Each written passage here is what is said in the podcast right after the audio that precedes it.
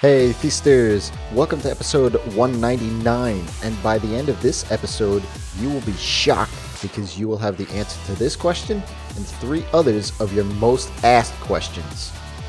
All with a follow up? Welcome to the Ask Rezzz podcast. I'm Jason, and I'm here to help you get past those bumps in the road, those struggles, those things that hold you back from building an amazing and profitable freelance business each and every single day. So, I want to share with you four statistics, and I think that you'll actually get the answer to today's question from them. Then I'll share what I do and why I do it. So, today's question is How many email follow ups should I send? Well, here's stat one 80% of sales require five follow ups after the first meeting and or conversation. Second stat is 44% of sales representatives give up after one follow-up and the average give up after two. Third stat, 50% of leads that enter a sales pipeline are not ready to buy in the near term. And the final one is on average, decision makers consume five pieces of content before being ready to speak to a sales rep. Do you see a trend? Let me point out it again 80% of sales require five follow ups, and decision makers consume five pieces of content. So, at a bare minimum, you need five. For me, I keep following up until I get a no. And you may say, hey, Jay, that seems kind of annoying. Well, hey, they came into my sales pipeline If they don't want to hear from me or they don't want the thing that I sell, then just tell me no, right? See, I've heard stories both in person and read stories online that from salespeople who have landed their quote unquote white whale with 50 plus follow ups. It's about persistence and making yourself stand out that oftentimes win the project.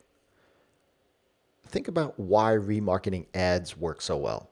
No doubt you've been followed around the internet like myself a few times from looking at a product and or service. But then after seeing it a few times, you've gone ahead and bought that thing. In episode 188, and I'll link this up in the show notes, the question was what do you do to position yourself as an expert to leads? Well, I shared with you in that episode the result of a Twitter poll that I ran, which revealed that over half of those that answered this did not have a formal follow up process, and 29% had a process that was just the hey, I'm checking in to see if you got my last email follow up. In Stop the Cycle, a course that Curtis McHale and I run, you learn the exact sequence of follow up, the content, within those emails and how to progress your follow up sequence so that signing on the dotted line makes perfect sense to your lead as the next step. But a simple follow up can answer your most asked questions. And this is what the interesting part of all of this is. You want to stand out from the crowd. You want to position yourself as an expert to command higher rates. You want to close more deals and you wonder how many times to quote unquote bug a lead to sign that proposal. Well, you can kill four birds with one stone. Yes, I said four birds, not two, four with just one stone, just by having a simple five part follow up sequence.